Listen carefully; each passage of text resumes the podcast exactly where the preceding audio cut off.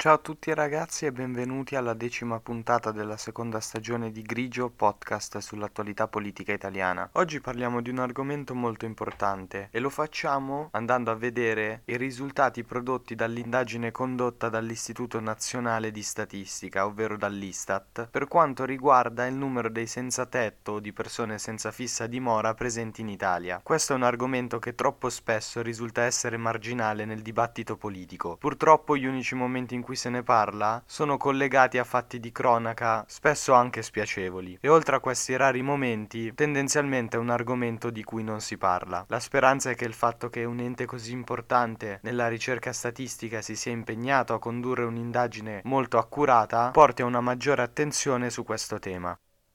Grigio,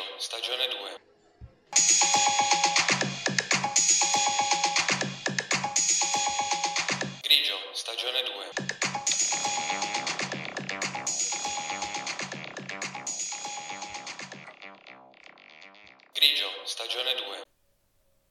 Ci è capitato spesso all'interno delle puntate di Grigio di citare le ricerche condotte dall'Istituto Nazionale di Statistica e oggi dedichiamo la puntata a un'indagine condotta proprio dall'Istat, quella che riguarda le persone senza fissa dimora presenti in Italia. Questa ricerca statistica è molto importante perché offre agli addetti ai lavori la possibilità di avere una conoscenza della reale situazione delle persone senza tetto nei comuni italiani ed avere una maggiore consapevolezza della situazione può sicuramente aiutare ad agire in maniera più incisiva per arginare e contenere questo problema sociale. Come ci è capitato nella puntata di ieri, la prima cosa che dobbiamo fare è precisare il significato diverso di due termini che in questo ambito vengono spesso confusi. Nel mondo dei dati anagrafici esiste la definizione di persone senza fissa dimora e persone senza tetto. Le prime hanno registrato il proprio domicilio nel comune dove si trovano più spesso, anche se poi in realtà non ci sono per un tempo tempo continuo e stabile sufficiente da poter registrare anche la residenza. Le persone senza tetto invece non hanno proprio un domicilio e in questi casi si sopperisce alla mancanza di un domicilio tramite un indirizzo fittizio, la cosiddetta via fittizia, che non esiste neanche dal punto di vista toponomastico, però ha valore giuridico. Spesso questa via fittizia fa riferimento a un'associazione o comunque è utilizzata spesso dal comune proprio in questi casi. Serve per far sì che che queste persone siano riconosciute a livello giuridico e che quindi possano banalmente ricevere la posta o degli atti ufficiali, come ad esempio anche il ricevimento della tessera sanitaria e in generale quindi serve per agevolare l'identificazione di questa persona e soprattutto della sua storia sociale. I dati forniti dall'Istat nell'indagine che stiamo osservando non tengono però in considerazione questa distinzione. Secondo la ricerca dell'Istituto Nazionale di Statistica alla fine del 2021 in Italia c'erano 96.197 persone senza tetto. Di queste 65.407 maschi e 30.790 femmine. Per il 38% l'origine era straniera. In generale l'età media è di 41,6 anni, ma poi c'è da fare un'ulteriore distinzione perché tra gli italiani è più alta, 45,5 anni. Tra gli stranieri invece, che rappresentano oltre il 50% dei senza tetto sotto i 34 anni, l'età media si abbassa a 35 5,2 anni. Più del 50% degli stranieri senza tetto proviene da paesi africani, il 22% invece è di cittadinanza europea, il 17% è di origine asiatica. La presenza di persone senza tetto e senza fissa dimora è stata rilevata in 2198 comuni italiani, che sono molti, ma in realtà la metà delle persone è concentrata soltanto in sei grandi città. A Roma vivono 22.000 senza tetto, ovvero il 23% del totale in Italia. A Milano Milano 8541, a Napoli 6601, a Torino 4444, a Foggia 3521. Ovviamente poi nell'analisi specifica di ogni singolo caso emergono delle particolarità. Nel comune di Napoli la quota di donne è più elevata rispetto ad altre città, mentre la presenza di persone straniere è più limitata, poco meno del 10% del totale. A Roma, Milano e Firenze invece il 60% del totale di persone senza tetto tetto senza fissa dimora è di origine straniera. La presenza di persone senza fissa dimora o senza tetto è poi significativa in altre città di media dimensione come Bari, Trieste, Crotone, Sassari, Marsala, Reggio Emilia, Catania, Trani, Alessandria e Como. In merito a questa indagine si è esposta anche la Federazione Italiana Organismi per le persone senza dimora, la FIO PSD. Nata nel 1985 è un'associazione che persegue la finalità di solidarietà sociale, soprattutto nell'ambito della grave emarginazione adulta e delle persone senza dimora. Secondo questa associazione la pubblicazione di questi dati da parte dell'Istat, che comunque è un ente di ricerca statistico molto importante, è sicuramente un fatto rilevante, perché mette luce su una questione che spesso non ha la visibilità che meriterebbe. Ma secondo la FIO PSD non si tratta soltanto di una questione statistica. In un suo comunicato ha spiegato che, e qui cito direttamente le parole presenti nel comunicato, i dati raccolti consentono di mappare e denunciare forme di precarietà abitativa diffuse su tutto il territorio nazionale. Il livello di dettaglio su cittadinanza e comune di residenza indica la presenza di luoghi in cui le forme di precarietà di vita appaiono particolarmente pressanti e degne di attenzione. Inoltre l'associazione ci ha tenuto a sottolineare alcuni limiti che potrebbero esserci nell'indagine. Questo censimento fatto dall'Istat potrebbe essere vittima di una sottostimazione del numero di persone che possono essere considerate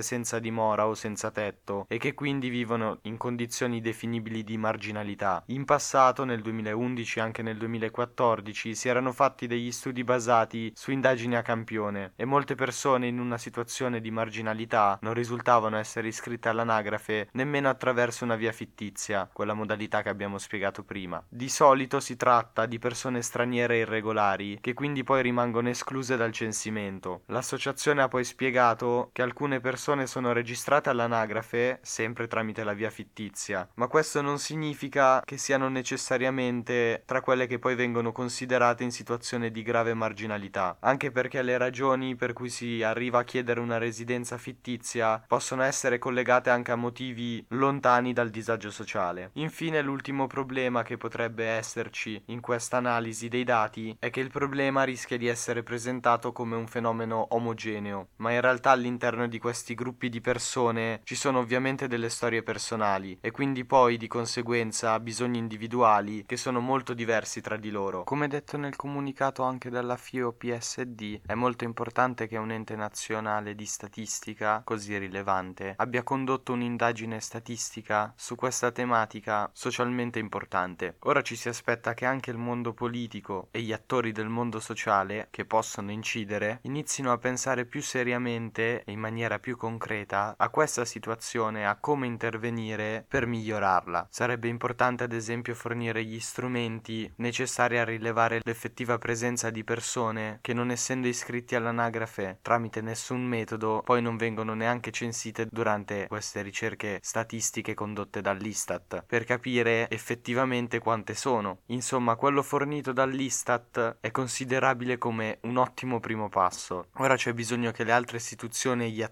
presenti e in grado di incidere su questa situazione decidano di agire in maniera più concreta e questo noi ce lo auguriamo. Io nel mentre vi ringrazio per avermi ascoltato, ci risentiamo la settimana prossima con l'undicesima puntata sempre qui su Grigio Podcast.